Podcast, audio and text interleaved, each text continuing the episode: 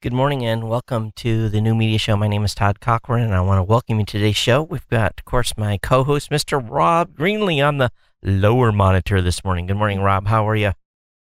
Great, Todd. It's great to be here. Uh, and I'm excited because we have a fantastic guest on the show this week. It's it's really, uh, for the last few months, it's really just been you and I on the show. So it's it's it's great. This is a new energy, right, Todd? Yeah, and I actually introduced her already on the lower third, but we want to welcome Kathy Doyle from Macmillan Podcasting, and of course, they're behind the Quick and Dirty Tips Network. Welcome, Kathy. Hey, guys. Thanks for having me. Hey, hey, Kathy. Yeah, it's good. Hi, Rob. It's going to be great. We've uh, Rob, it's just not you and I being talking heads, so. Well, you guys never have a shortage of things to say, that's for sure. Well, well, we try. Yes. So, uh, welcome everyone to the show, and uh, I tell you, it's uh, it's it's going to be a fun one today because a lot of a lot of stuff going on. And those of you that are on SoundCloud, you can breathe a sigh of relief. Yes, one hundred sixty-nine point seven five million dollars. Is that so correct? How long, yeah, so how long will that last them now? Uh, well, you figure they're burnt. They they had to pay seventy million dollars in debt. So that leaves them with, what, ninety-nine or something like that, or ninety-eight, ninety-seven? And then seeing that they're burning fifty to sixty million a year, uh, they cut some jobs. So maybe they got two years. Maybe they got a year and a half. I don't know. But can you imagine I having... I an... that they probably had some... Yeah, I would say that they probably had some serious um, discussions about business models. Can can, um, can you imagine having invested two hundred thirty million dollars and being told you, you, your uh, two hundred thirty million dollars investment is going to be cut by forty percent? Can you imagine? That that would like drive you to drinking, wouldn't it? Yeah, that's true. So, that's true. It's, I'm sure there were a lot of very unpleasant conversations in the boardroom with yeah. that company. So, Kathy, what would Macmillan do with one hundred seventy million dollars if you had it for just oh, podcasting? God. Wouldn't that be fabulous? Wouldn't that be amazing? You do so much. You know, I, I, I just think about that number sometimes, and I'm just like... Staggering, right? It's staggering. It's a staggering amount of money. You know, and I and I'm you know I'm you know, I look at my budget. I'm like, man, what I could do with that? You know what I could do with a tent. But yeah. So anyway, there is a there is a, a sigh of relief. But the question then really becomes, what happens? Well, you know, they get a new C E O. So what is he going to do? Is he going to come in and clean house? And if I was him, I would I'd, think so. If I was him, I'd come in and look at every line item, wouldn't you? Mm-hmm. Yep. Uh, well, I think one of the reasons that they got into this problem to begin with was the fact that they they had that same kind of reaction, Todd, that you had. It's like, uh, if I had that much money, what what would I do? And I think a lot of, I mean, I've worked for startups that have had a lot of capital that have come in from venture capitalists, and it's just like it's really tempting to kind of um, splurge in areas that um, aren't aren't going to bring a return to the company. And and I think that the reputation of SoundCloud a little bit has been that, where they've they've really kind of overspent on nice offices and nice facilities and uh, hiring lots of people and spending lots of money, you know, with really not a I, I don't know I, I don't know this for a fact, but it seems like a singular focus on how they're going to sustain that business beyond their venture, you know, beyond their venture capital. So that's why I was thinking those conversations in the boardroom were pretty. pretty difficult, I would think. um, you know, I mean, as you think about, you know, those early investors and how they've been diluted, diluted I would think, yeah, substantially. Um, and I'm sure they were not happy about that. Um, but I guess it's better than having the company go bankrupt, I guess. Yeah, it's better than uh, having one hundred fifteen or one hundred twenty million dollars in remaining investment or valuation, and then uh, instead of nothing. But you know, they they said that the value of the company is now down to one hundred fifty, so it's even worse. There, there's no, unless they do something miraculous, they have to, you know, that's now that three hundred ninety million dollar total investment in that company. So it's um, it's shocking. It really is. And and, and Todd, I would think that one of the the practices that they've had up to this point of giving away free hosting to, to networks is one going to be one of the things that gets cut. Well, Todd, will tell. My phone, my phone wasn't ringing too much yesterday. But not uh, yet, anyway. No, no. So uh, you know, I guess we'll see. But um, it, it it is uh, you know, it, we were like, I told everyone on Thursday, because there was this really inflaming headline that came out that said, it basically, it sounded like they the, they were done. You know, if they didn't get the money on Friday, it was like lights out. Uh, and I don't know if that happened immediately. Maybe the, you know, if they had voted no, maybe they'd come in and infuse some cash or something. But we, I was like, everyone prepare to work Saturday and Sunday. Yeah, you know, don't make any big plans. You, you, you, I will be calling everyone in if this is, if this happens. So, uh, but everyone's yeah, uh, enjoying their weekend. That's, that's probably a good thing though. Yeah. So Kathy, um, yeah. I, I know that, uh, you've been watching this space for a long, long time, and maybe we should just let you introduce yourself. We should have done that in the beginning. I wasn't a very nice host. I'm no, bad no, hosting not duties. Not at all. That's great. Thank you. So uh, yeah, I've been with Macmillan for five and a half years now. It's been a while. Wow. I thought it was longer than that for some reason. Oh, I don't know, Todd. We did, go way back to day one. Yeah. Did Did you and I, I think you and I met one time, didn't we? Was I in New York and Stop yeah, the. We met. Um, I saw you at Podcast Movement last year, and I'll see you again next oh, week. Oh, so yeah. I, I never came to your office then in New York. No, but I've invited you several times. Yeah, so next time I come, I have. I must to come by and see you. We are in the Flatiron Building in New York. Okay, nice. So, and I know you do the commute into the city every day, and that's uh, that's pretty typical for folks that into uh, the bubble, as you call it. Yeah. Yeah, every time I go to Manhattan, I'll be honest with you, I, I like being there for, it's fun for three or four days. And I, you know, I say that three or four, but after that, like, let me escape. It's just, really? Yeah, you know, and, and I, I think if you live there, it's probably different and work there because you're just going to the office and, you know, you're doing the nine to five and, or nine to ten or whatever the hours may be. And uh, it's, it's a little different vibe, but when, you know, when you go there and you're doing business, you know, I'm going in one building, walking out, and going into the next and, you know, uh, Ubering around the city or Lyfting. And uh, so I, I don't get a lot of time to have some fun. You know, I'm, I'm mostly working. So. Yeah. Well, that's the problem. Yeah. Next time you come, you have to make sure you set some time aside to really explore the city. Yeah. All it has to offer. The energy there is just like, you can't even describe it. It, it is. We it love is. working there. So. Oh, it is. Yeah.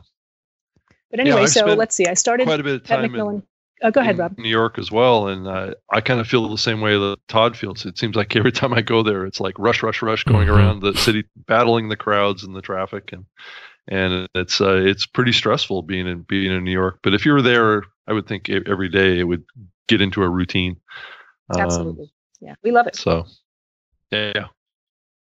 So totally. So should I tell my Q D T story? Sure. What do you think? Should I start? Is that a good place I to start? I think you should. Yeah. So uh, awesome. Macmillan has been successfully and profitably podcasting for a number of years. Uh, we got into the space in two thousand seven. Um, Mignon Fogarty, Grammar Girl, who's been a frequent guest on this show, uh, she actually started a podcast. But when I think they might have even still been called netcasts at that point, they were really just emerging. She had been finding that some of her editing clients, she was doing technical writing and editing at the time, were making the same mistakes over and over again. And she was someone who really wanted to kind of walk the walk and really show that she was engaged in the technology space.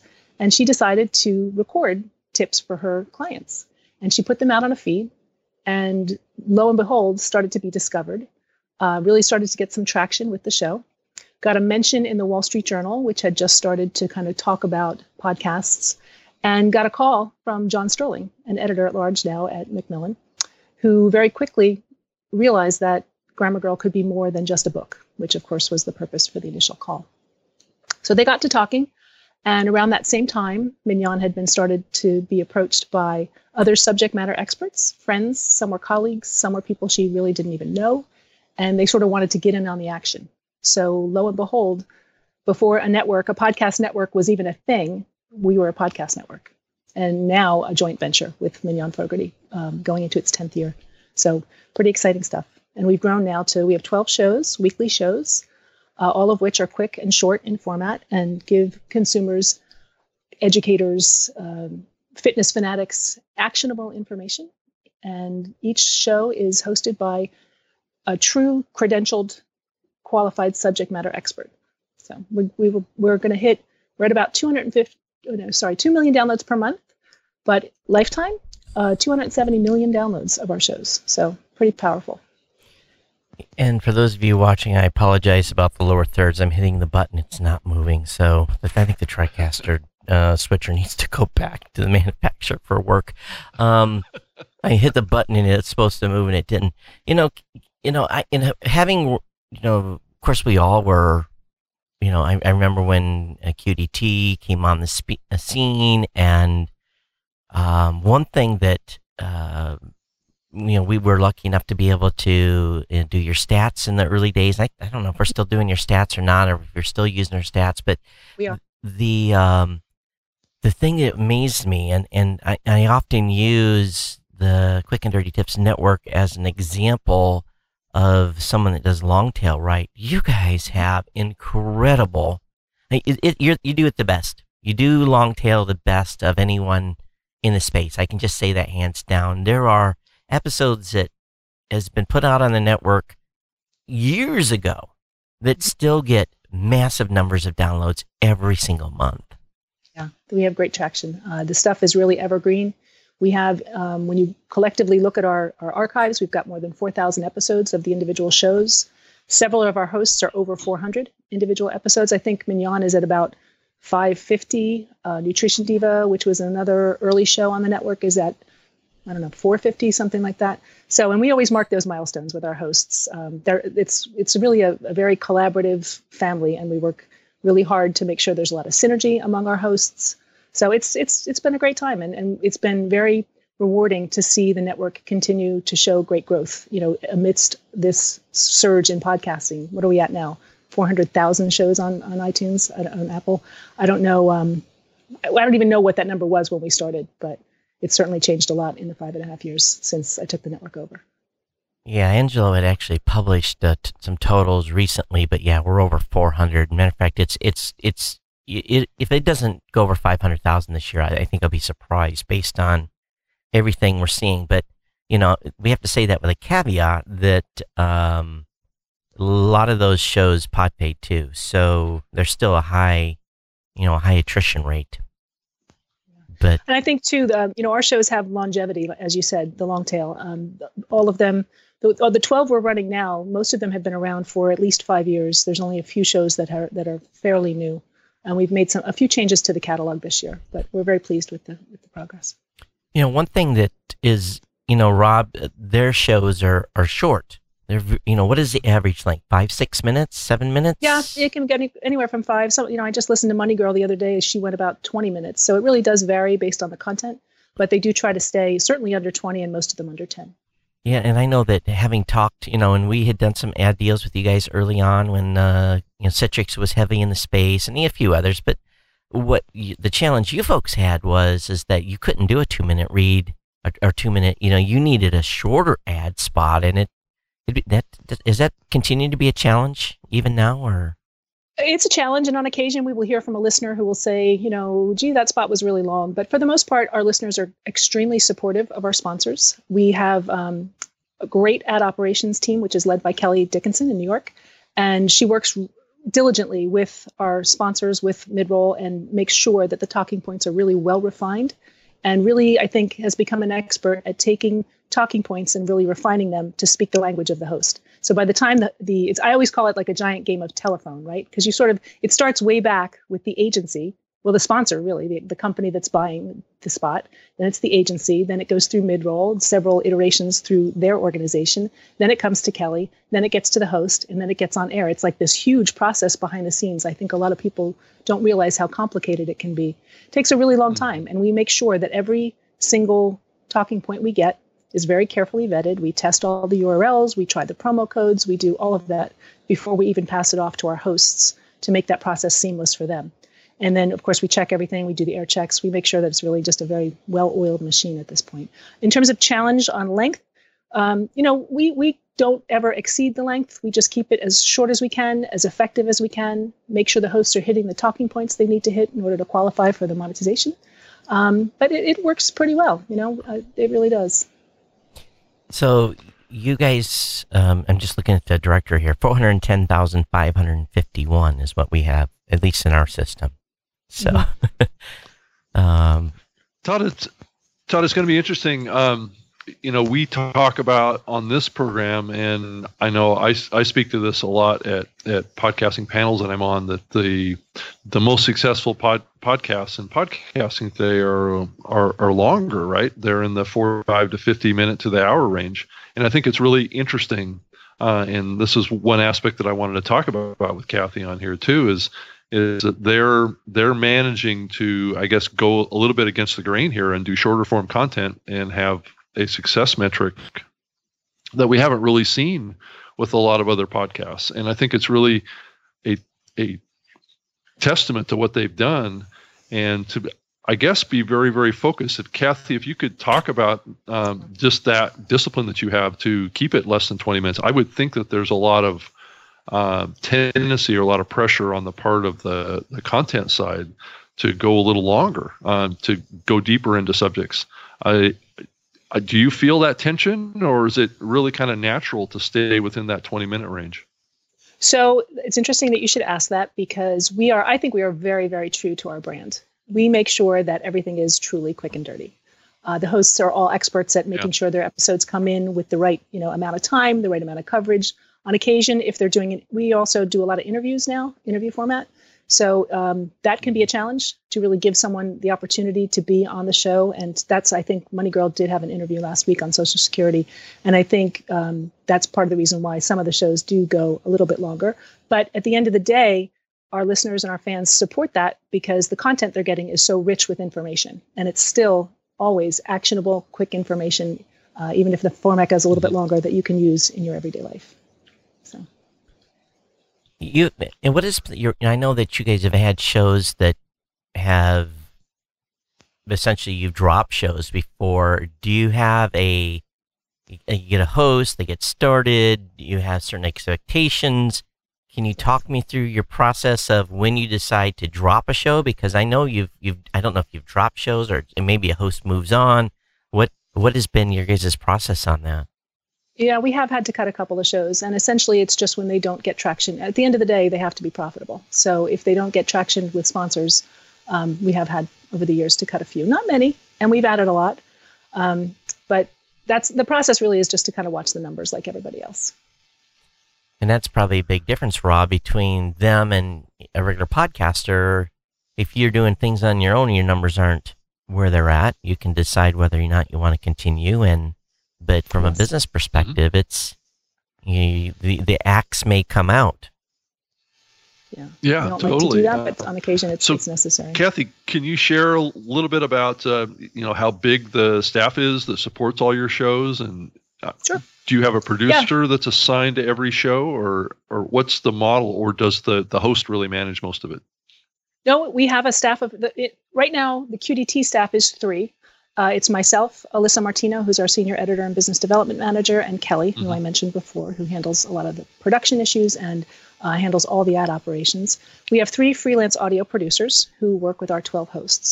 But we're also in the process of staffing up because, you know, to your point earlier about the format and its limitations to some extent, we are now um, spinning off to a second network, Macmillan Podcasts. So we're staffing up. We're adding an audience development person. We're adding a senior producer.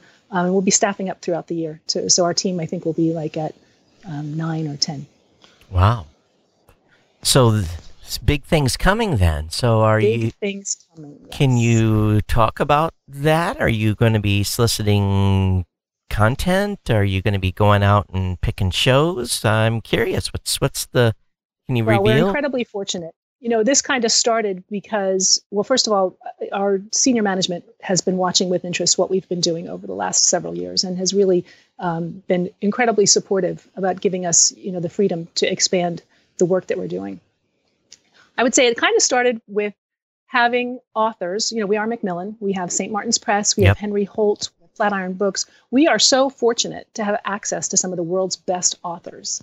So we would do things like when Brandon Stanton released his most recent Humans of New York book, he was a guest on Ellen Hendrickson's Savvy Psychologist show, one of our greatest, I think one of our strongest shows.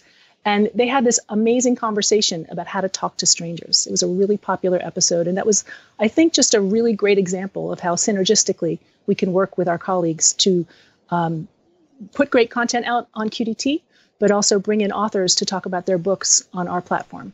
So we did a couple other things like that. And we were approached, I think, in end of, toward the end of last year to do a, a podcast with an author named Kara Brookins. That name might sound familiar to you. Uh, many people recognize her as the woman who, with her children, literally built her house using YouTube videos. Do you remember that? The yeah. story went pretty viral. So she did a. Uh, she was our first author podcast outside of Q D T. The format probably could have su- suited Q D T if we were to stick to ha- house building tips, but the show was really much more inspirational. She interviewed a lot of other authors and other people who had overcome pretty significant struggles in their life, like she did. She didn't have a place to live, and she very creatively figured out how to solve that problem. And that led us to sort of say, you know, we could really be doing a lot more with our authors. Uh, we also released just a couple of weeks ago, maybe you heard about Steal the Stars.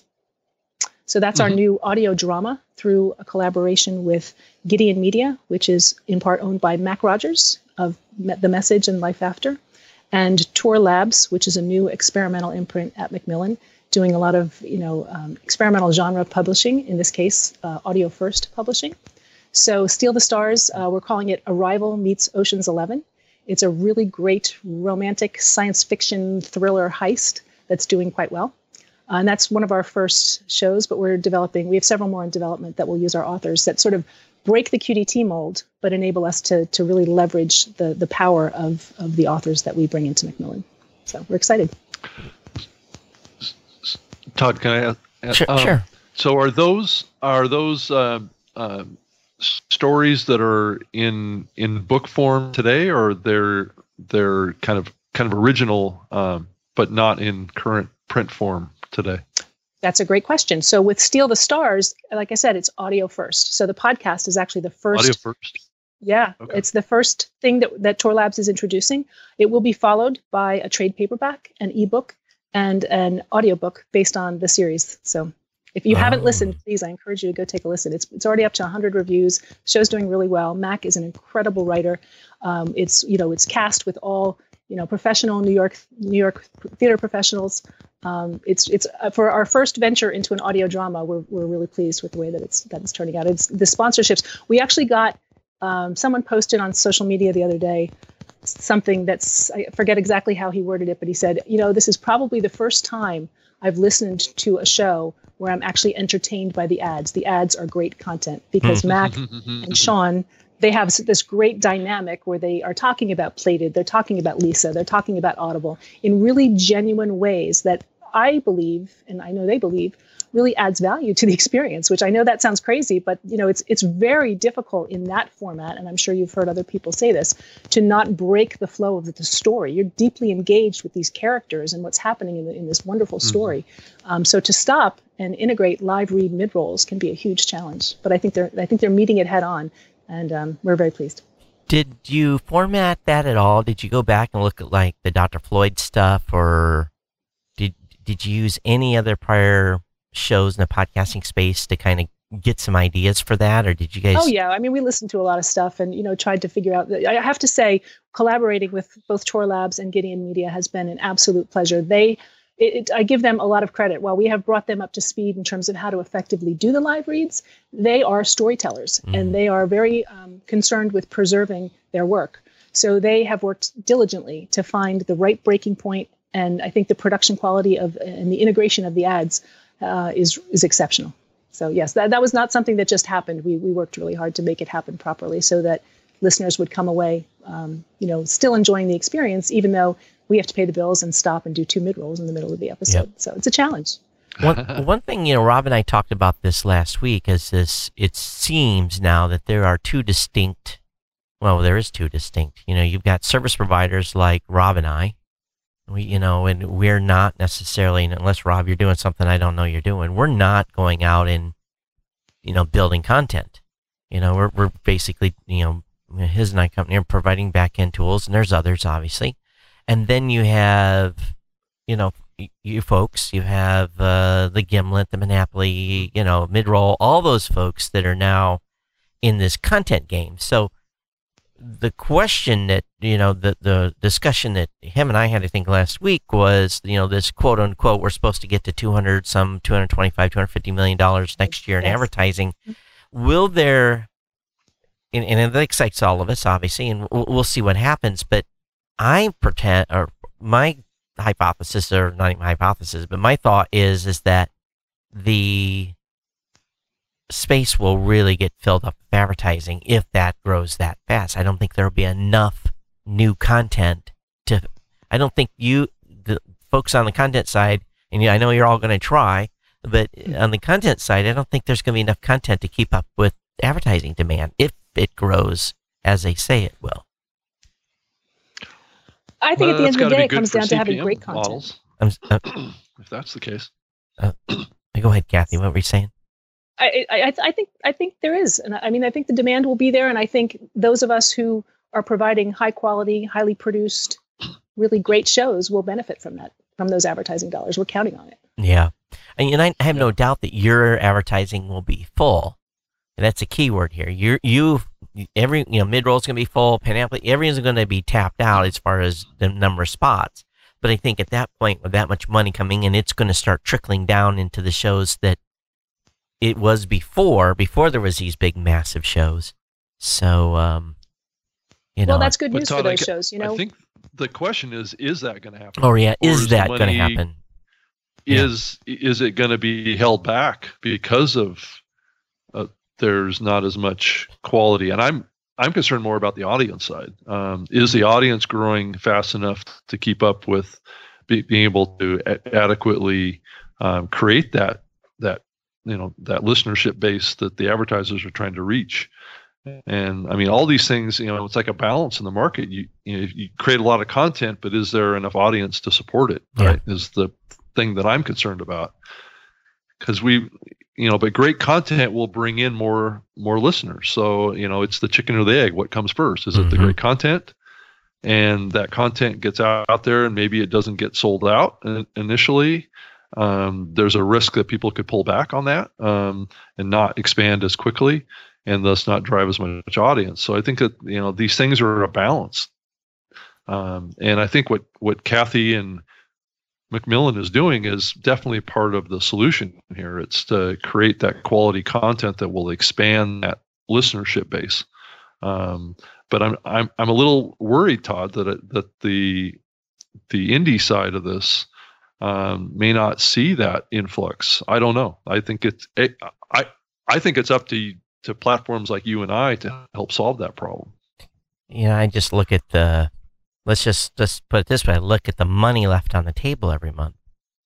You know, there is literally, you know, enough, enough inventory just on my system alone where yeah. if another million dollars came in a month, I'd have no problem filling that. I could fill, I could, I could spend every penny easily.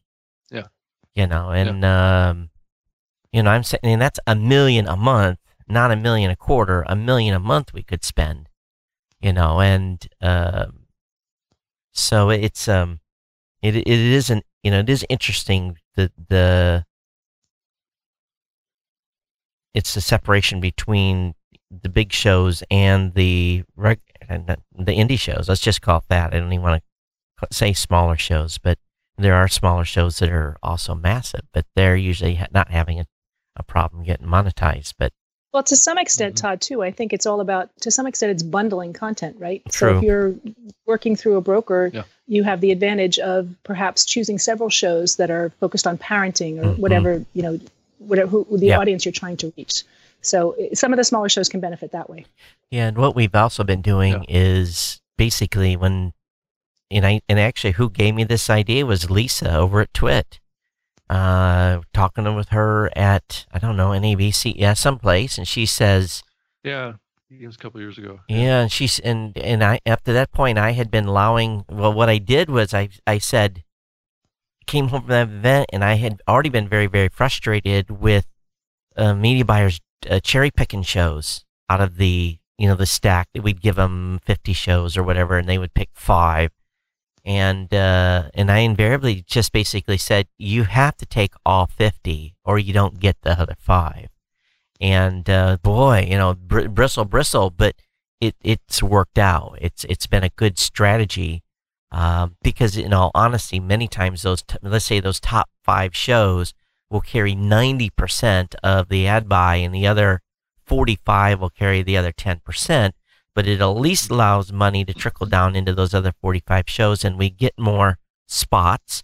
And uh, and oftentimes, I think the smaller shows carry the performance on the in the entire campaign to help the big shows that big shows don't always perform as well as the smaller shows. So, um, and Todd, are you still mostly getting direct response? Yeah, mostly D R. How about you guys? Are you getting mostly D R we've still? Done, we've done some branding. Yeah, oh. We've been getting some branding spots, which is great. Um, I was. I think the first one we got was Prudential a couple of years ago. And I remember running into Mary Beth Roche, my publisher's office, and saying, we got a branding campaign, because it was very exciting. Um, I'd like to see more of that, obviously. But we know we do a good job with the direct response, too. So. Yeah. So on the branding one, wh- what did they, what was the metric? How did they, how did they measure success? Did they look for an uptick, or what was the, what was the, you know, what was the, what was Prudential's basically say, yes, this was a great campaign?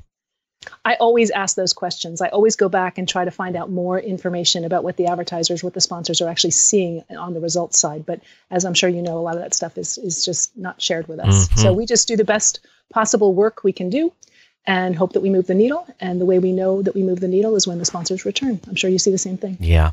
Yeah. yeah. yeah.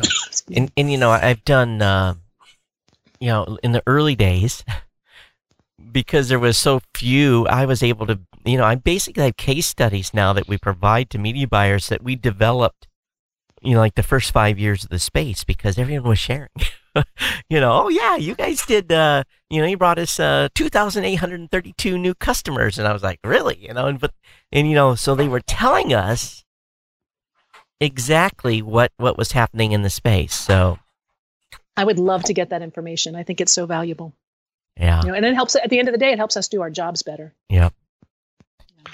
We, so, always, we, we we we have a philosophy at Q D T that I've shared publicly before, that it's for us. It, we are very much committed to delighting our listeners, and I think we we do a good job with that.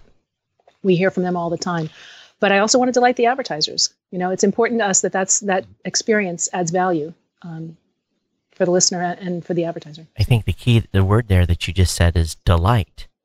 Delight. Yeah. We try. Yeah. Rob, you were going to say something. Yeah, I was just going to ask, uh, so are you excited to uh, to see what Apple is going to going to do with their disclosure on, on, on playback? And is there any any anticipation that you might have to how it might have an impact on your yeah. your your your advertising placement and production and mm. and being able to get that, you know, that sample of data back? Is that going to, do you think that that's going to have an impact on your network? Well, we think it's going to be great for the Q D T shows, because of course they're shorter in format and we have high confidence that people listen to them all the way through. Um, for the longer shows, you know, I think we're going to be fine uh, because it'll come down to great content, great quality content. I think if you have a great show and you believe in it and you support it and you have high production values and you do everything right, I, I would hope that, that that's all going to be a good thing for us. So we will have to wait and see. I still have James Boggs' video presentation that he gave at the developers conference to watch, but we're watching that. Uh, we're reading the coverage of that, watching it with interest, and figuring out, I know, Todd, you've already done this for your platform, but figuring out how to add those values into our content management system. And we'll have all that ready by the time iOS eleven comes out. Is there, have they given any more information on a date for that? Well, it, it's. I think it's the fall, probably. Yeah, and so the the rumor rumor is that the iPhone, new iPhone, is not going to be out until November. That's the latest date, but that to me does not make any sense unless they're having serious production delays, because they really won't be ramped up completely for the Christmas season. So they really have to have that. You know, if they want to maximize the, and maybe they don't worry about it because everyone just goes nuts anyway, but if they want to maximize the sales routine and the ramp up that they normally take, they got to be on the shelves by like October first, I would think, because it's usually five, six weeks before their production is, you know, able to sustain, continue, you know, not people having to wait two weeks for a phone. So, um, but I'm also worried about the new, and, you know, as far as the iOS eleven goes, it's going to be what it's going to be, but you know, the new, they're telling us that there's not going to be a thumb unprint unlock on the phone this time around. I'm like, what are you thinking? Um, oh, they're eliminating that. Yeah, it'll be uh, face recognition to unlock the phone. So apparently they couldn't get it through the OLED screen they're going to. They they didn't want a, a button there anymore, so I don't know. We'll see. We'll see what happens. Maybe it's all hype, but... Have you tried the wireless earbuds yet? You know, Rob Walsh told me, I, and I, I was like, ah, oh, one hundred sixty-seven dollars or whatever they cost. And I was just like, you're crazy. And Rob Walsh swears by them. I assume you have them? I do not. You do not. Look, look what I'm using now. No, yeah. Just like, you know, old school. Yeah, she's using the old, the old ones. Yeah. He, he, he says it's, and this is what Rob said. He said, he takes them off, he puts them in the case. He says it fits in my, my, that little pocket that are on blue jeans that no one ever uses. He says it fits right in there. He said, I don't lose them. Uh, they don't get tangled up. I can be uh, out of the case into my ear in, you know, like fifteen seconds. He swears by him. So, Uh, no, I, I don't. I, I'm still, believe it or not, I'm spending most of my time on the phone in my car anyway. And I've had such bad luck with Bluetooth. I use a thirteen ninety-five Chinese knockoff headset, uh, that works. it, it works so wonderfully that, uh, yeah. uh, someone said, give me that part number. So, or give me that, you know, give me that headset so I can have that for my own vehicle. That's great. So. Yeah, Todd, I agree. Bluetooth can be pretty unreliable. I've I, I've had the same experience. Um, I don't know. I mean, I, I, it'd be great to have a better technology that's a little more reliable. You know, I bought some relatively expensive workout earphones and uh, six weeks, and I had to send them in for warranty work because I killed them in six weeks. I, I just I'm not good on Bluetooth headsets, but it is what it is. Yeah. But you know, I think the the thing with Apple. Um, And we've said this a number of times on this show, be careful what you wish for. I think some podcasters are in for some, you know, some awakening. I, I hope not, and it's, but maybe. And it's probably going to be the shows that are longer form, right, typically. Well, what did I hear you guys say a couple weeks ago? It's going to be the death of the post-roll, yeah. Right? Well, post-roll. Post rolls, yeah. Okay. Shouldn't even talk about post rolls. You want to buy a post roll on my show? Sure. I don't guarantee results. You know, but I, you know, I've done tests, though, with my own audience. And I think this is good for any podcaster. You know, if, if you get to the end of your show, right at the end, throw throw a, you know, throw a bomb in there. Like, hey, by the way, if you email me a comment today with the subject line, whatever, I'll put you in a drawing for a hundred bucks. Just do that. You know, just throw, so throw some money on the table and see how many people email you. Cause you say, okay, I'm just going to randomly pick one of you to get a hundred dollar gift certificate or whatever, and do it right at the end of the show and, and see your response rate as compared to the mid-roll. And I think that'll tell you something. It's you, a great idea. Yeah. You give someone enough cash incentive to send an email. You know, all that's all they got to do is send an email. That's it. And they're in the contest for a hundred bucks. I think, you know, it's a, it's, it's an, for some folks that's expensive, but for me, it's an inexpensive test. And I've done that a number of times on my show, done it right in the last three minutes of the show, laid out a contest and said, okay, here, here it is. And I get good response at the end. So, but do, is it as good as a mid-roll? No, but it's still good. So, what is the percentages hanging to the end? We, we're going to find out. We are. And maybe we'll finally get past this.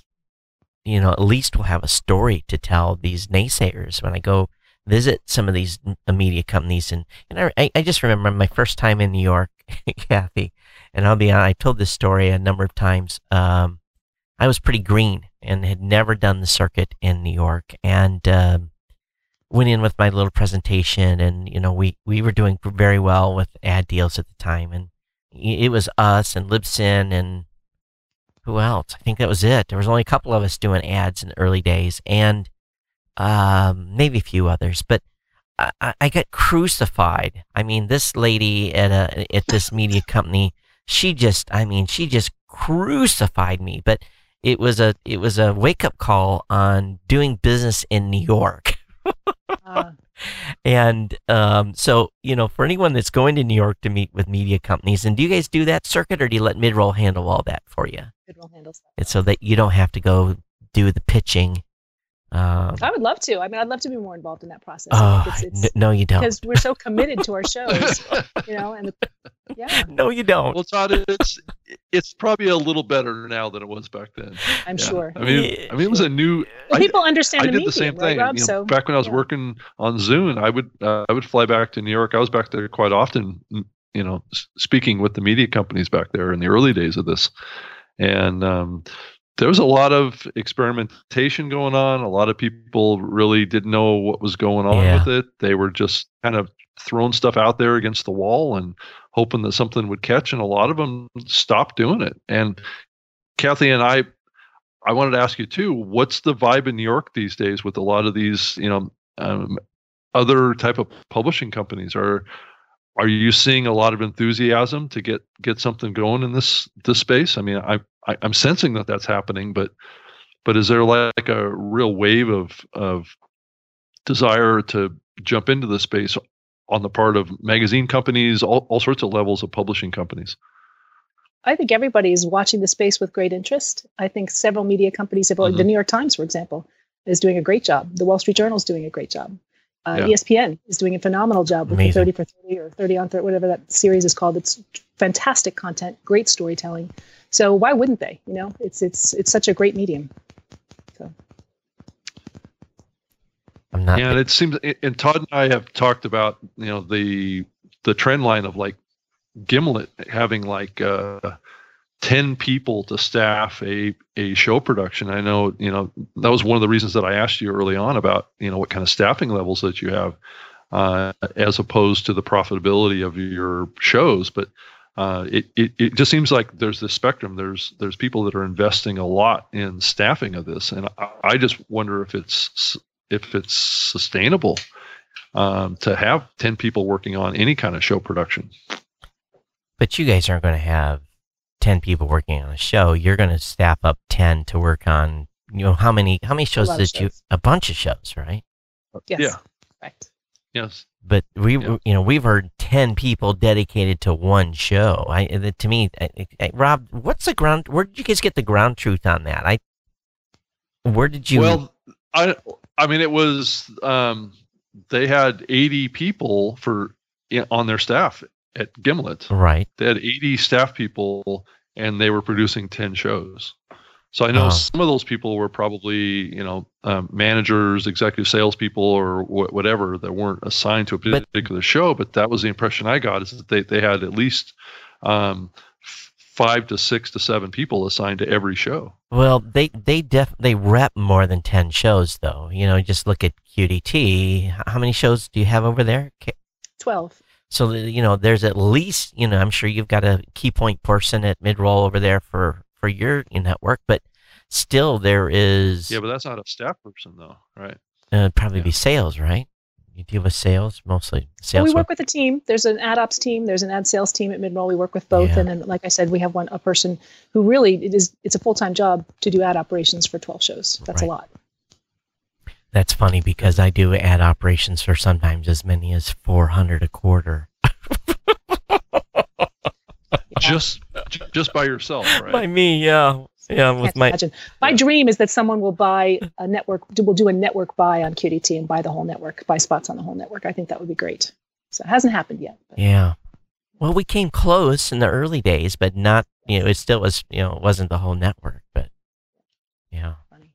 Well, that's good. I'm, I'm glad you're having success with, uh, you know, in monetizing the. What has, you know, if you, I don't know if you can talk about it or not, but. Okay, so you're staffing up, you know, to ten or whatever it's going to be, the number. And by the way, if you're looking for a job, folks, sounds like they're going to, in fact, you've got jobs posted now, don't you? I do. Mm-hmm. Yes. Where, where can they find those jobs? Oh, the Macmillan career site, U S Macmillan. Just Google it. Yeah, so if you're, you know, if you're uh, willing to do the, do they have to be in Manhattan? Do they have to come into Manhattan? Yes. Or? Yeah. We need, we need people in New York to work hands-on with our authors and to work hands-on with the team. We definitely want people in New York. So if you're within commute distance, you know, and for folks that go into Manhattan, that could be an hour or more commute on train. So uh, if you're within striking distance, and it's it's a consideration. But I, I'll tell you, the what's interesting is this central, this bubble, Boston to New York bubble, and then the L A bubble, and in, in the middle of the United States, there's like, well, you've got the service providers. You got, you know, you got Libsyn in Pittsburgh. Libsyn. You got us in, in Columbus, and it, it's kind of funny, you know, and uh, how it's all worked out. But it makes sense. You have to have, you got to be where the action's at and where density of people are too. Um, Todd, will you be going to the upfronts? You know, I'm not. I have not went to the upfronts in the past. Um, it's um, I, I know what the companies are doing, so I, I don't necessarily need to go and be pitched myself. But uh, no, we're not going. Are you guys participating? Uh, no, we don't, because we're not an agency and we're not, you know, ad buyers. So we, we don't. I'm anxious to go if anybody has an extra ticket. So oh, I I yeah. don't know how that works. I getting. Yeah. I tried hmm. to get an invite. I didn't score one. So I, it's it's a pretty. I I know it's sold out. Um, it's a tough ticket to get if that, you're a publisher. So is uh, Midroll doing that for you by chance? Or yes, so Midroll would represent us. Yeah. Yes. The shows that they have, yeah. You know, and it's interesting, you know, and I understand the value of the upfront. We've never participated in the upfront um, because we're not a content company. You know, I sure we could invite some podcasters to come, but that's really, you know, not what we do. We we rep podcasters. We don't, you know, we're not in a in the content creation space. And well, you know, and I guess uh, Midroll isn't either uh, completely, but. But uh, I don't well, it's know. meant to generate enthusiasm for the shows, right? And yeah. for advertising. I think last it's only been one or two podcast-specific upfronts. Traditionally, they've yeah. been they were television-focused. Yeah. This is the, I think it's it's a great sign to your point earlier about the two hundred million dollars coming into the the space for ad buying. It's a great sign of that, um, that that that podcasts really are considered sort of more mainstream now, right? We've all had those conversations several years ago where you spent the majority of the time explaining to someone what a podcast was and how the medium worked. We're doing less and less of that and really focusing more on the quality of the content, the quality of the ad read, and the entire experience for the listener as we watch those numbers grow. So it's it's great. I think there's more research coming out this week, in fact, from Edison. So we'll be watching that. Mm-hmm. Well, uh, Tom's going to be on our panel along with Mignon and Rob Walsh. And Yes, uh, I will be there to watch. Yeah, so it's great. Wait. That's a great panel. Rob. You're doing like state of, state of podcasting, right? At Podcast Movement? Yeah, yeah. correct. It's yep. We do it every year. So I know. And last year they had you on the last day, uh, the last session. So my flight left and I missed it. So this year I'm going to stay till Saturday just to make sure I'm there for everything. Yeah, they, they uh, and it's, I, I, I don't know, Rob, is it a consolation prize for us to be at the end? But it's. Well, I, we're on at nine a.m. So we're like, I think one of the first sessions on the last day. Oh, so that, hopefully people yeah, will. Better. Will catch us this time. Yeah. yeah. Yeah. Yeah. I'm looking forward to the event. So, I think it's going to be great. And Rob, congratulations. You'll be inducted into the Hall of yeah. Fame. Is that, yeah, it's great. Thank you. We'll be there for that as thank well. Thank you. Thank you. And, and uh, I, I actually uh, surprised Rob via email. I forgot to announce it on the next, on the next, on the last show. Uh, I get to introduce Rob. Oh, that's great. Yeah. Oh. You're a Hall of Famer as well. So, Rob, the big question is, did one of your fans make you a tux or a bow tie or whatever it was that Rob Welch had last year, right? Do you remember that? He had oh, a, oh, one of his listeners actually created a bow tie. A, a, a tux and a bow tie. I've been I've been thinking about that a lot. I'm not quite sure what I'm going to wear yet, so I'm I'm still pulling that together. Okay, we'll be watching. Mignon wore a gown last year, and it looked beautiful. Yes, when she because she yeah. was inducted last year as well. I, I've been shaming Rob because you know I, I'm I'm I'm the only person so far that actually rented a tuxedo. Now Rob Walsh did the bow tie thing, so you know he, he was he was pretty dapper. So I kept telling Rob, you need yeah. you need to come in a tux, so you so at least the two new media show guys will have been the best dressed men at the uh, at the podcast awards at the Hall of Fame induction. Well, that's the key. That, that that's the key phrase. Best dressed. That doesn't necessarily mean best dressed means a tux. Well, that's you know. Okay. And who are the other inductees this year? I know Elsie Escobar from Libsyn. And is there's usually a third, right? It's I think there's five, but I, I don't have the list in front of yep. me. I should. I love Dan it. Class. Congratulations to all oh, of them. Oh, Dan Class. One of them. Yeah. Mm-hmm. And uh, uh, Luria oh. Pettucci is part is coming out, and she's getting one too th- th- this year. That's great. Yeah. Yeah. So it's it, it'll be a lot of fun. Mm-hmm. And uh, Brian Ebbett. he's he, he's one of them too. Yeah. Yeah, I'm trying to figure so, out how I can roast Rob without roasting him during his introduction. So. I know, that's what has me worried. Yes. Yeah, and if I don't show up with an, a a nicer tux than than what Todd wore, I'm going to get shamed. Clearly. Well, uh, you, you you'll definitely outdress me. I'm not wearing a tux for the event, so. Oh, you're not? Okay. No, no, no, right. no, no. You can't. You have to. You can't look as cool as the uh, inductees, right? That would be that would be bad uh, form. Oh.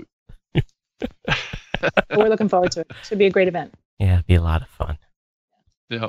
Oh, yeah.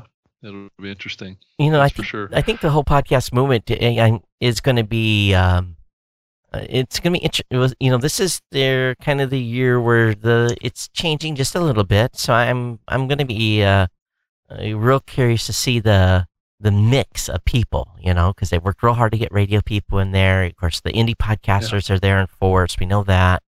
So it's going to be um, interesting to see how this crowd is, and, and more importantly, how they intermix in some of the social events. How much, you know, how much social uh, social uh, um, mixing Crossover. There's going to be. Yeah, yeah, yeah, yeah, yeah. yeah. yeah it was a little overwhelming. Yeah, last I year, think it's it got a, so large. It's going to be a different experience overall because the the exhibition side is going to be much more separate from the conference than it has been up till now. Yeah. Um, so the dynamic of the what's going to happen in the exhibition isn't going to be as much of a factor in the uh, the conference side, I don't think, this year. So they, it's going to be a clearer line of demarcation, right? But Dan and the team have worked really, really hard, and you know we've talked to them about this many. For you know, we were matter of fact, we were insistent in the early years that you have to have you know this where the vendors and the you know where there's the good mixers, you know. Because I went to so many conferences, and a good example of that this year was the, we went to a, a Proclaim, which is the uh, National Religious Broadcasters event. Absolutely horrible. We the the the the, um, the meeting rooms were like two hundred feet oh, from yeah. the exhibit hall, and oh. the traffic was heinous. So, you know, the key is, you know, what. I've always told the guys is that we're coming there not we're coming there to raise a flag and support, and you know we're happy to be there, uh, but we also need to see and talk to podcasters to make it worthwhile as a as a trade show event to be able to come and attend, and um, because that's what happened with uh, New Media Expo and Blog World is that in the early. Uh, the early years, it was really, really good, and then it just nosedived for the exhibitors. And um, I know most attendees yeah. could care less, but uh, uh, you know, it, it for us it's important. Um, Are you saying they moved the, the the location for the exhibit hall? Is not where you wanted? What, well, no, the the the the it's more traditional where the sessions are in. One part, and then the exhibits are kind of, you know, in their own room, but they yes. have set up an area. You kind of have to transverse through the exhibits to get to an area. Uh, for meetings. Yeah. yeah, for meetings, and they're having some events and stand-ups and that kind of stuff. And I, I think it, but those typically, traditionally, they set those up in, in every event that I went to. They've been good meaning, but they've never pulled the traffic in. Um, you know, as they would have expected, they get less traffic then. So I'm just crossing yeah. my fingers that they're able to, you know, to.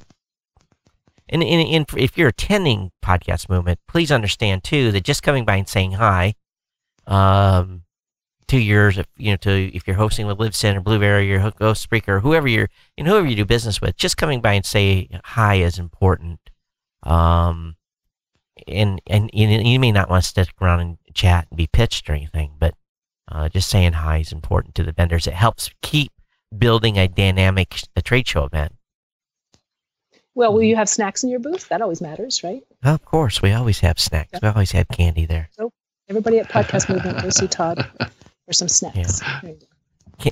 But there's also another thing you do at a trade show that I can't give away the secret. It's something to do with the, well, I'll tell you, because it's, you know, it's just us amongst friends here. If you ever do a trade show event, order double padding. So you order your carpet, but below that you get padding. You order double padding. Everyone's been on their feet. They walk around, they step on your carpet, and their feet go, ah, and uh, they don't leave. It's true. Swear, swear. This is a little trade show trick. Really? Yes. I haven't heard that one before. Maybe I don't do a lot of trade show. We don't do any exhibits or anything like that. So. Yeah, but if you ever walk into a booth and it's softer, you don't want to leave as fast. Okay. So you have I'll be checking that out. Everybody coming to your booth and just standing in your booth yeah. the whole time. Yeah. Is it, that it, what it is? It, it's okay. True. And people don't want it because their feet are going, ah. That's great. Good tip. Tip of the day from Todd. So I was going to bring up the podcast. Yeah, I don't know, Todd. Go ahead, Rob. Yeah, I was I was going to mention about the National Religious Broadcasters Conference. Uh, it's a good example, I guess, of what you were talking about. But uh, I was just going to mention that they're taking that conference back to Nashville again yeah. this next year. And um, the exhibition hall was actually right below the meeting room. So that the, it's kind of like a two-story facility uh-huh. that's inside of this big atrium. But um, that actually, in Nashville, that, that had better traffic to the exhibition um, than the one in Orlando, which was like oh. you had to walk down a big, long hallway yeah. to get to the, the exhibition. I mean, it was like separated by like was, maybe two hundred yards yeah, it was, it was, hallway. It was horrible. Wow. Yeah. yeah. And there People was don't realize what you guys go through all, so. to be on site and in booths and, you know, there to present information to us when we just walk around and check all them out, check all the exhibits out. So it's a lot yeah. of work, right? It's and it's a lot of money. So, yeah. y- you know, it's, uh, yeah.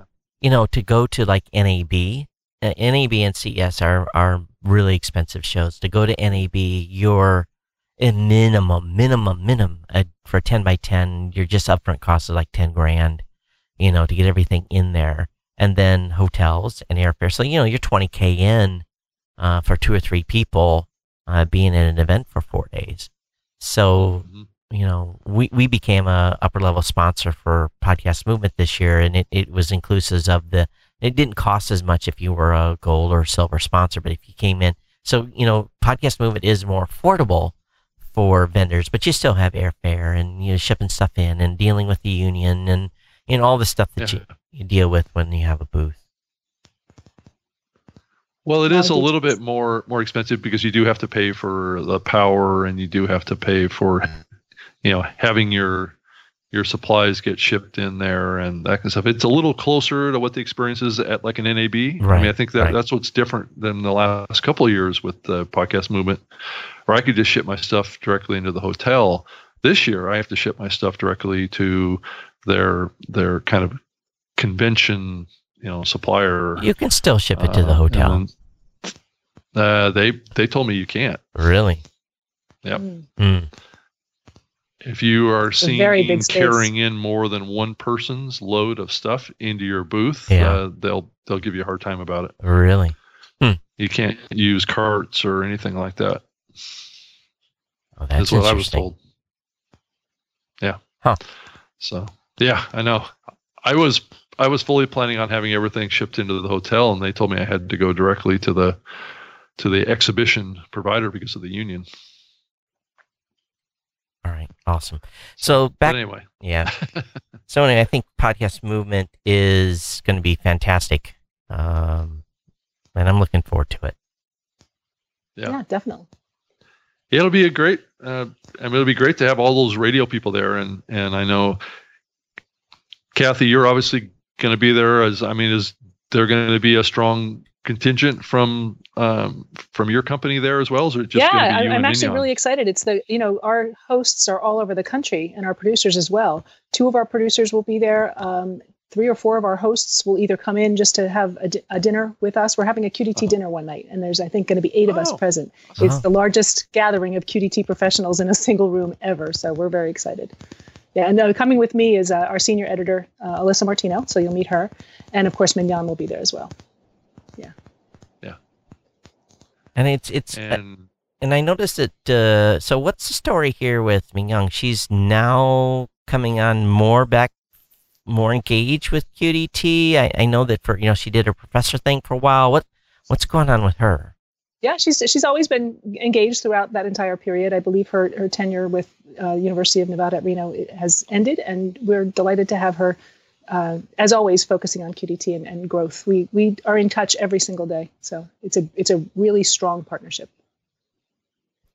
Yeah, that's and how do then does does she then normally interact with the host, or do you guys do that, or how how does that work with your? Uh, you know, I, I love the way we collaborate. Uh, we we have a lot of fun.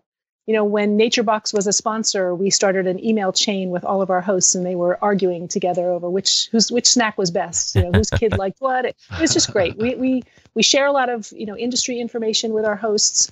Uh, we share a lot of ideas. You know, every time a new audio social sharing tool comes up, we try it out, and we we're always feeding information to our hosts to help them grow their platform and for us to be able to support them in, in better and different ways. And Mignon is a is a key contributor to that as well. So it's we're all in touch every day, whether it's even just an email saying, hey, we're doing a production push and the C M S is going to be down for twenty minutes, or it's, hey, look at this great article we just read on The Verge. You should really see what's going on in the industry. So it's it's it's a very special partnership and collaboration with the entire team.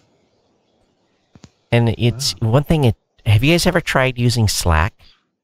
Have you guys? We, we we did. We tried. We we have a Slack set up just for the immediate team, not all of the hosts. Um, It probably would benefit us. I've been using the one on Pod to Pod and sort of paying attention to what's going on oh, over there. I, I, I live There's a lot in, of engagement over there. I, I live in that.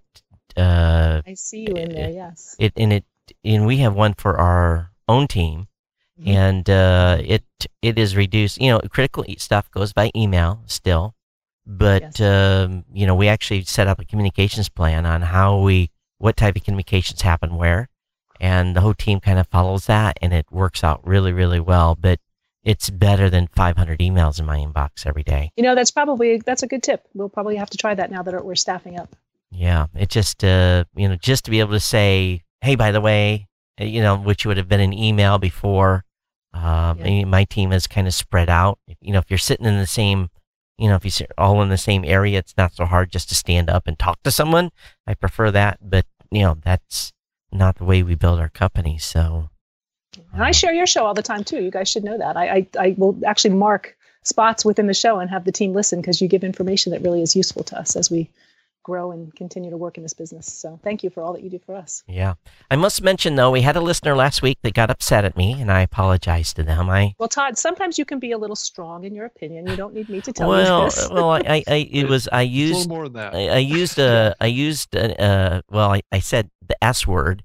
And, uh, yeah, so anyway, it's, you know, we get, we have fun here, and, uh, I apologize if, uh, anyone was offended, but, uh, that just, you know, we get excited and we talk and we have strong opinions, and so that's just. Well, when you're in this business, I mean, it's a risk you take, you really put yourself out there. And I think we also, um, have a, have a policy at Q D T where we respond to every concern or every question from listeners or fans as they come in. We want them to know that they're really important to us. And if they have a concern about the way an ad has been read, or, you know, a concern with one of the topics we've covered, we definitely don't shy away from addressing them head on. So. Yeah. I, and I think that's yeah. important too, sure. from a, um, engagement standpoint. Uh, yeah. Absolutely. It, I, I was just amazed. I was, You know, the, we're going to announce the slate for the podcast awards at, at three p.m. Eastern today. And um, as part of my annual research, and this year I didn't have to, we, we changed the whole process up, but the I still do some research just looking at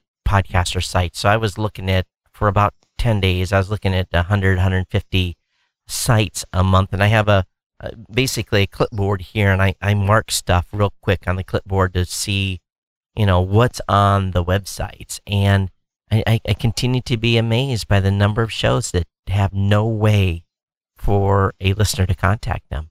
There's no email address or contact. And sometimes there's a contact form, but it, you know, and I kind of said, okay, that, that qualifies as a way to contact them, but it's usually a contact form for advertisers, not a contact form for listeners. And it just, I'm just like, why would you not want to have the ability for a fan to reach out and provide commentary? And it's it's always amazed me, and this year was even more so.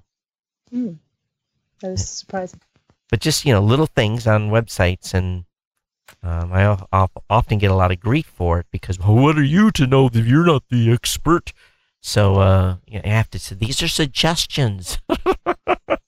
Yeah. Continue well, to- one more plug for the Q D T website. We actually put the transcripts of every single episode on our site. So yeah. and oh, some, you do? Wow. some bonus awesome. content. So there's often um, audio excerpts from books. There's a lot of you know content that maybe doesn't work quite as well in audio. Like we had a story on how to iron a button-down shirt, and clearly that needed to be a video, right? So we try to um, use the resources we have to take our content and disseminate it to consumers in the format that is best suited for the content, really. So our website is, is actually a huge part of our business as well.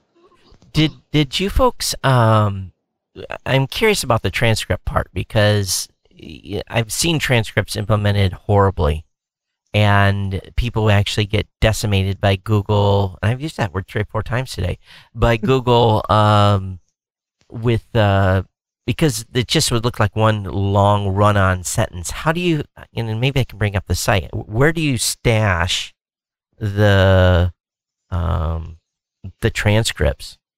So our workflow is quite different, I think, than just about any other network out there. Our hosts actually write their transcripts first oh. and then submit them into our C M S. We, you know, we are Macmillan. We have really high standards for quality content. So we have an editor who edits all of the content, Alyssa, and makes sure that it's all up to our style, is grammatically correct. Uh, she fact checks um, all of it, you know, just like just like any other major publication. She then puts the article back into an approval state, which gives the host the okay to go ahead and record. And the rest, you know, just kind of the workflow just publishes from there. The producer then does his, his or her thing, uh, lays down the music, d- cleans up the files, and everything publishes at the same time. So at this, our C M S, when we hit publish, it puts it puts the episode out onto the feed, and then it simultaneously puts the transcript onto the website. Okay, so I'm bringing up the the website here, and I'm on Q D T. I'm on actually Grammar Girl. Mm-hmm. So Where, there you go. You'll see the audio player is on the right hand side. Yeah. It's a little bit hidden. We're yeah. actually going to work on trying to find a better place for that. But that's the transcript. That's the transcript, and then the, the accompanying audio is over on the right. So the tra- how do I see the transcript then? Well, you're reading it. Uh, the, oh, the article is actually the, the article's a transcript. Yeah, that's a copy on yeah. the page. Oh, yeah. so, okay, yeah. so this, okay, beautiful. Yeah, isn't that great? Be- and it, you know, we were. It gives people, you know, um, if they want to share it, maybe they don't always want to share something like this. Especially, this might be a tip that an educator might share with his or her class classroom, or a business writer might share it with their marketing team. So sometimes it can be easier to disseminate that content, you know, in, in written form as opposed to the podcast. Okay, so it gives, every- gives, our listeners have a variety of ways in which they can interact with us and, and share content. Everyone, everyone, everyone, everyone that's listening to this. I, I need you to pay attention here, because this is important. I've talked about contextual show notes, and I've talked about transcripts before, and this is how you do transcripts, because this doesn't look like a run-on sentence. This is formatted, okay? It's got bullet points. It's got hyperlinks in it. It's got um, sub, sub-subject titles. Now, again, because the show is, you know, three to five minutes, you know, Grammar Girl is not a long episode. Um, they're able to do this. They're able to put the the transcripts up like this.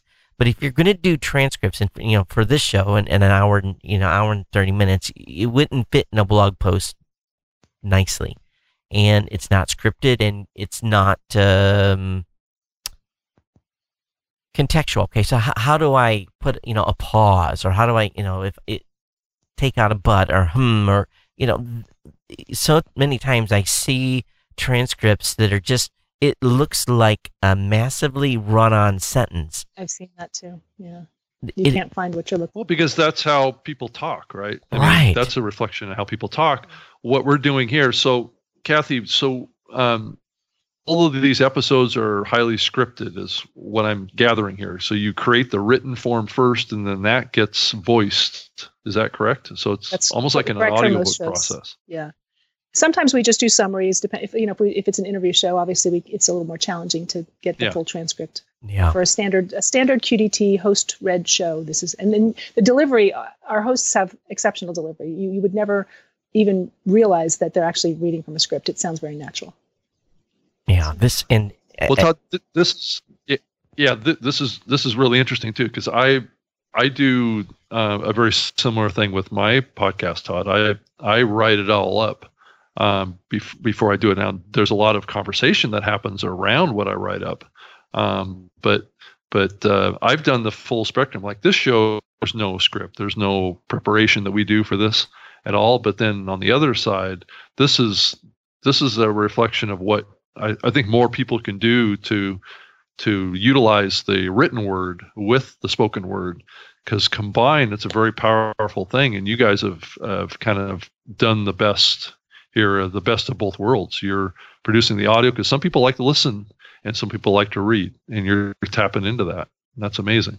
So I'm going to do a little experiment here. And this is the important part about Google. So let me go to Google and let's look at part of this title. The part of this title was, it's how to write a compelling integra- a compelling introductory p- paragraph. So I'm just going to Google, write a compelling introductory paragraph.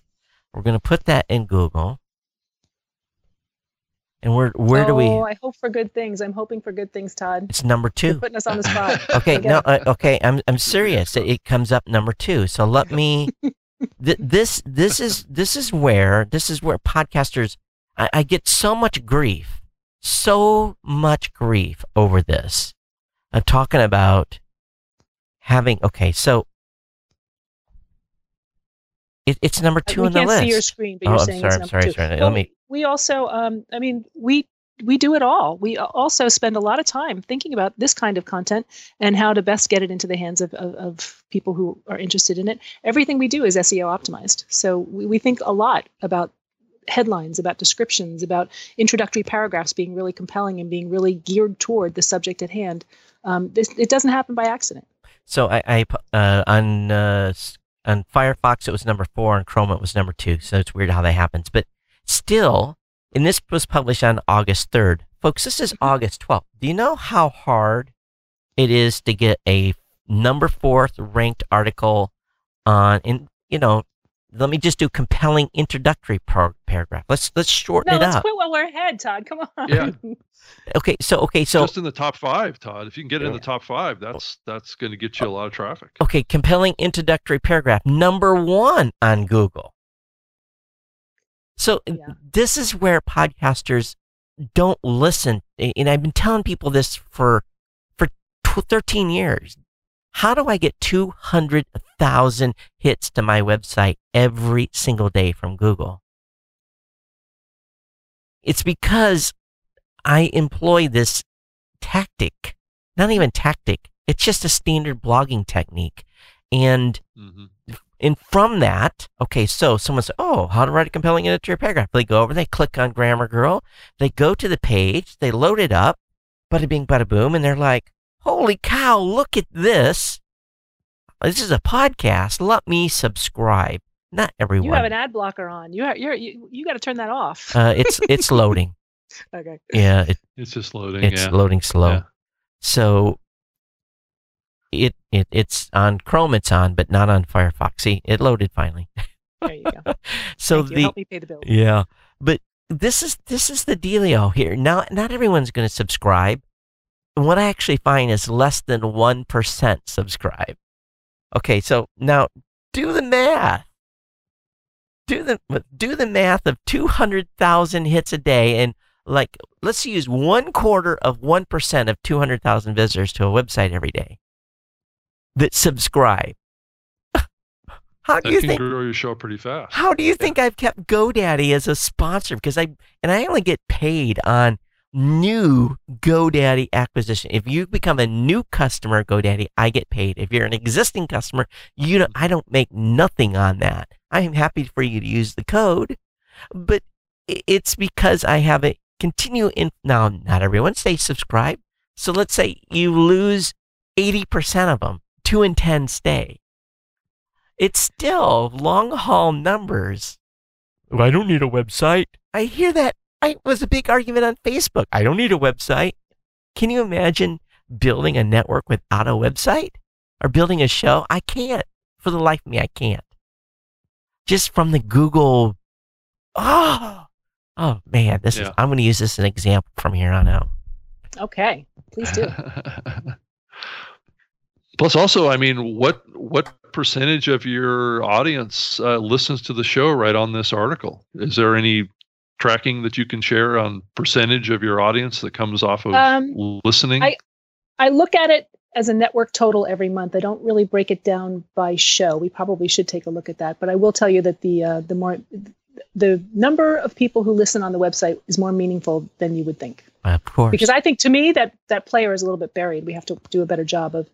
of making the connection. Mm-hmm. You know, a lot of times too, we get emails from people who read something on the website and we will introduce them to the podcast, and they may not always be, they, the two are not always in sync. Right. Not everybody who goes, like, you know, Todd, you were a little surprised just with what you just learned about how we approach, you know, Grammar Girl and the other um, twelve shows that we have.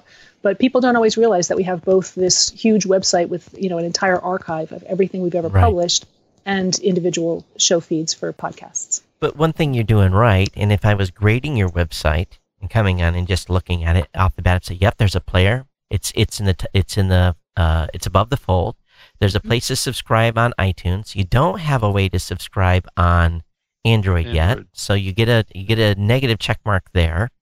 Um, let's hear what else you've got. Uh, we do so- try to be platform agnostic, so we have on, on a lot of our pages we do have the various ways that you can subscribe. Yeah, so you do have social sharing. Off the the contact the show doesn't reach out to me directly. I'm sure it is here. It's it's there. It's in a lot of places, and I have to tell you, they have no trouble finding us. We get emails every day, hundreds of them. So. so, you know, and I always tell folks, you know, what you have when you hit someone's website.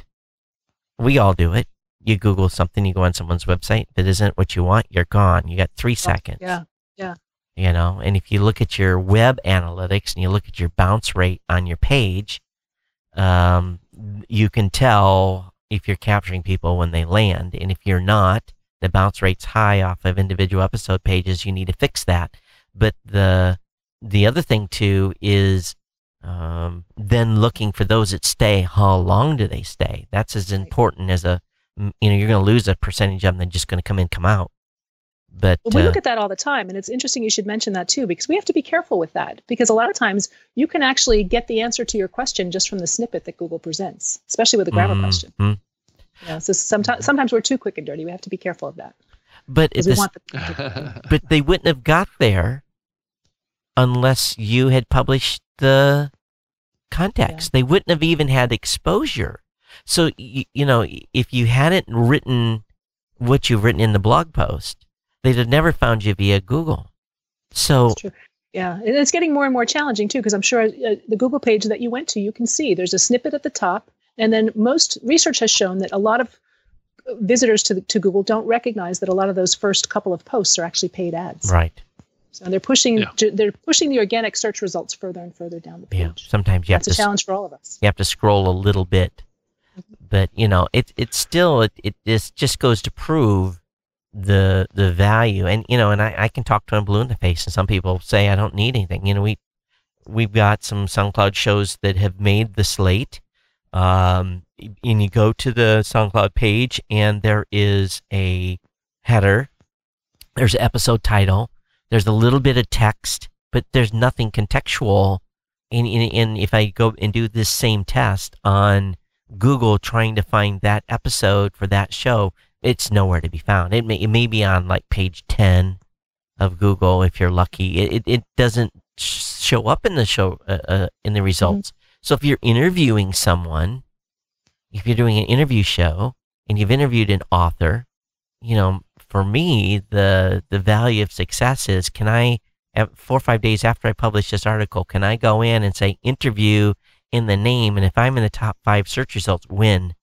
But there's things you have to do to make that happen. You got to make sure the author, exactly. you know, does the cross post. He tweets it. You work with, if he has an agency, you work with their agency. You know, it's it's the that's how you build this long, sustainable. It's the magical mix, Todd. You're absolutely right. Yeah, it's it all is. Of those things. It is. Yeah. But you know, I, I don't know anything. So, Kathy, are are you guys uh, utilizing dynamic insertion with your archives yet? We are starting to, hopefully, yes. We're, we're um, the first show that's on Art nineteen is is Steal the Stars. Gotcha. It is curious. Seems it, like Go ahead, yeah, Bob. I, I mean, it seems like it's a it's a long tail opportunity for you guys to offer more more ad inventory. That's for sure. Yeah, absolutely. I found it interesting. I found it interesting that you did the the show first, then the book. Yeah, but it doesn't always happen. I mean, yes, in this case, that's the way we're doing it. It's experimental publishing, right? So, was the that author, had he already published stuff before and has a reader track record? Oh my gosh, it's it's Mac Rogers. He did The Message and Life After, so he's okay, been writing okay. in, in the whole Gideon Media. They're um, New York based theater production folks. They are um, incredibly talented um, script writers, um, screenwriters. They're just, they're great storytellers. So it, in, in this case, it just made sense to start out with the podcast and let the other assets follow. Okay.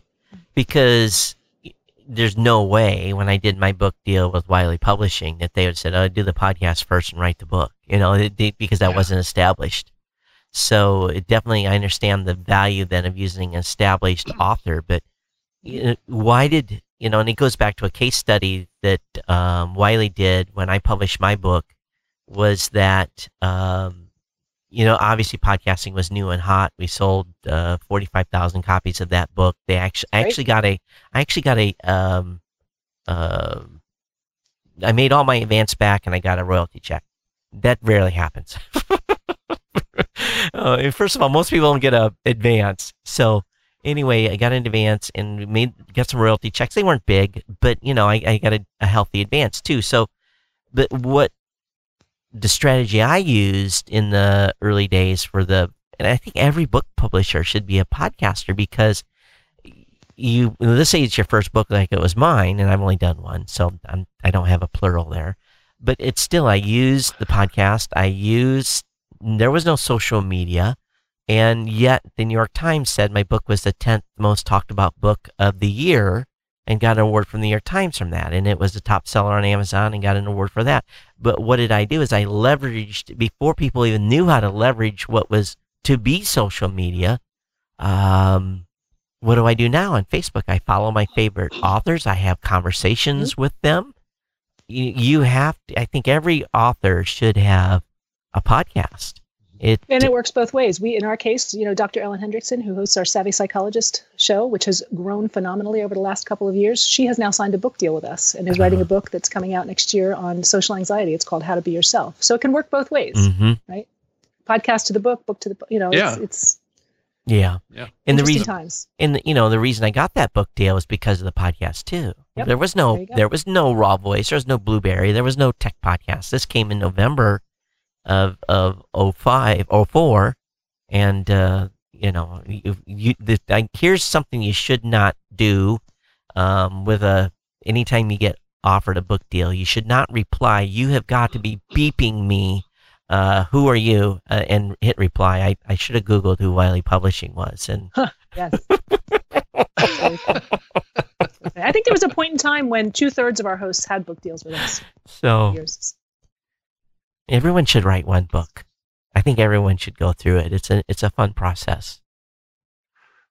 So is the thought that long. you create the podcast first, and then if it if it shows some significant traction, then you're more likely to maybe convert it into other uh, other media, like a book, and then potentially maybe a movie, T V? Is that the the thinking behind it? Well, that's uh, you know, listen, we are waiting for Steal the Stars, the movie, for sure, right?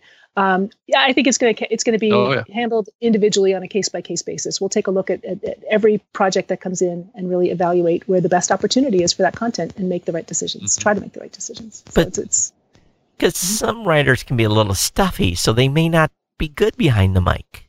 Well, not it's not for everyone, you, and you you guys know better than anyone how much work it is. Yeah. Right? Oh. So. Yeah. It's a lot of work, and uh, you're right. It has to be. It has to be the right person. So we're, uh, like I said, evaluating each opportunity on a case by case basis. But you know, the only advantage that Rob and I have is, te- you know, this show is not our job, but this is what we live day in and day out. You know, yeah. So for us doing the show, sure, sometimes you know I wake up at you know, like this morning, four forty-five a.m. on a Saturday. That one was like, oh, you gotta be kidding me! But you know, that's what you have to do sometimes, right? I can give you one more example, Rob, yeah, that sure. might crystallize your, your question a little bit better or respond to it a little better. We have an author by the name of Mike Lewis who is writing a book that's coming out in January called When to Jump.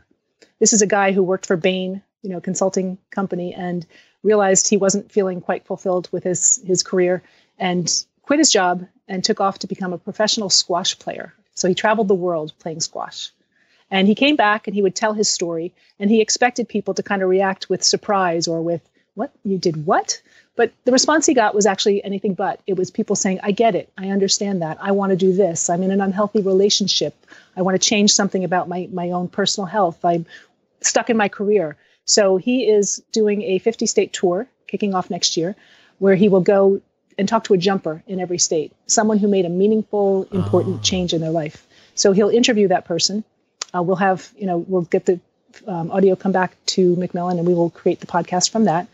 Um, and the book comes out in January. So it's going to be a really interesting, you know, sort of um, collaboration between what he's, the book that he's publishing and the work that he's doing outside to sort of grow his platform and to get the message out about when to jump. So that's what we're really looking forward to. That. That is going to, we're kicking off the first episode in October leading up to the release of the book and the tour that he's starting. So I think that's going to be a good one. Well, one thing for sure, Rob, is they are sitting on a gold mine of, of uh, ideas, content, creators already. So I have no doubt that what you folks are going to be doing with this expansion is going to be successful. And you're actually in a better position than the Panoples or the Gimlets because you got this source of awesome stuff already. So, uh, yeah, yeah, it's exciting. Well, and I, I have to give a lot of credit to, to senior leadership at Macmillan because they've supported us throughout all these years. You know, podcasting started at Macmillan in two thousand seven. We've learned so much. We've developed so many great relationships. And now we're just trying to take that to the next level. So it makes a lot of sense. Thank you. Yeah. Good stuff. We're already here, believe it or not. We're we're approaching ninety minutes. So I know. I can, I never sit still for ninety minutes. This is yeah. this is unbelievable. Thank you. That's awesome.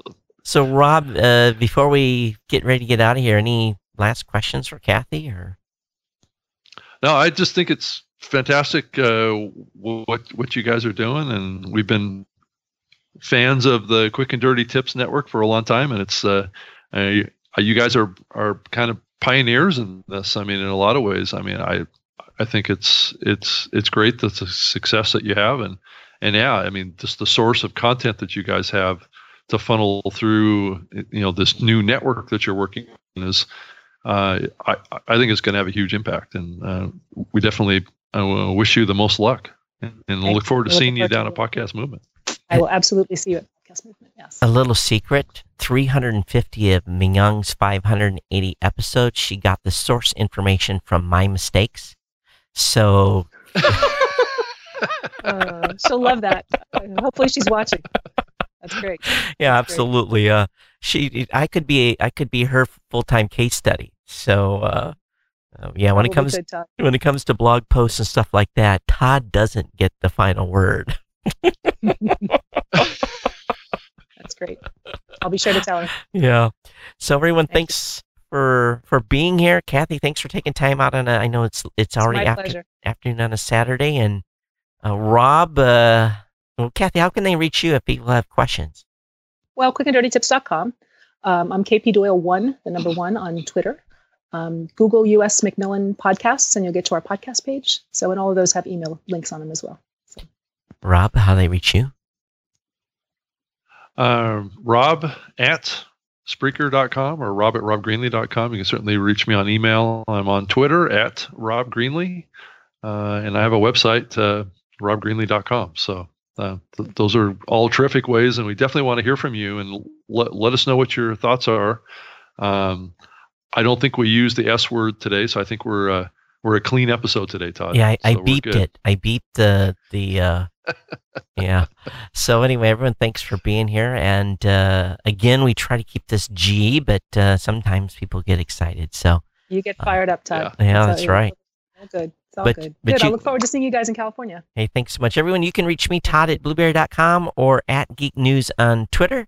But thanks for joining us today, and Kathy, thanks for joining us, and we'll see everyone next Saturday on the new media show. Everyone, take care. We'll see you next time. Bye bye. Yeah, Thank you. Care. Bye. Bye.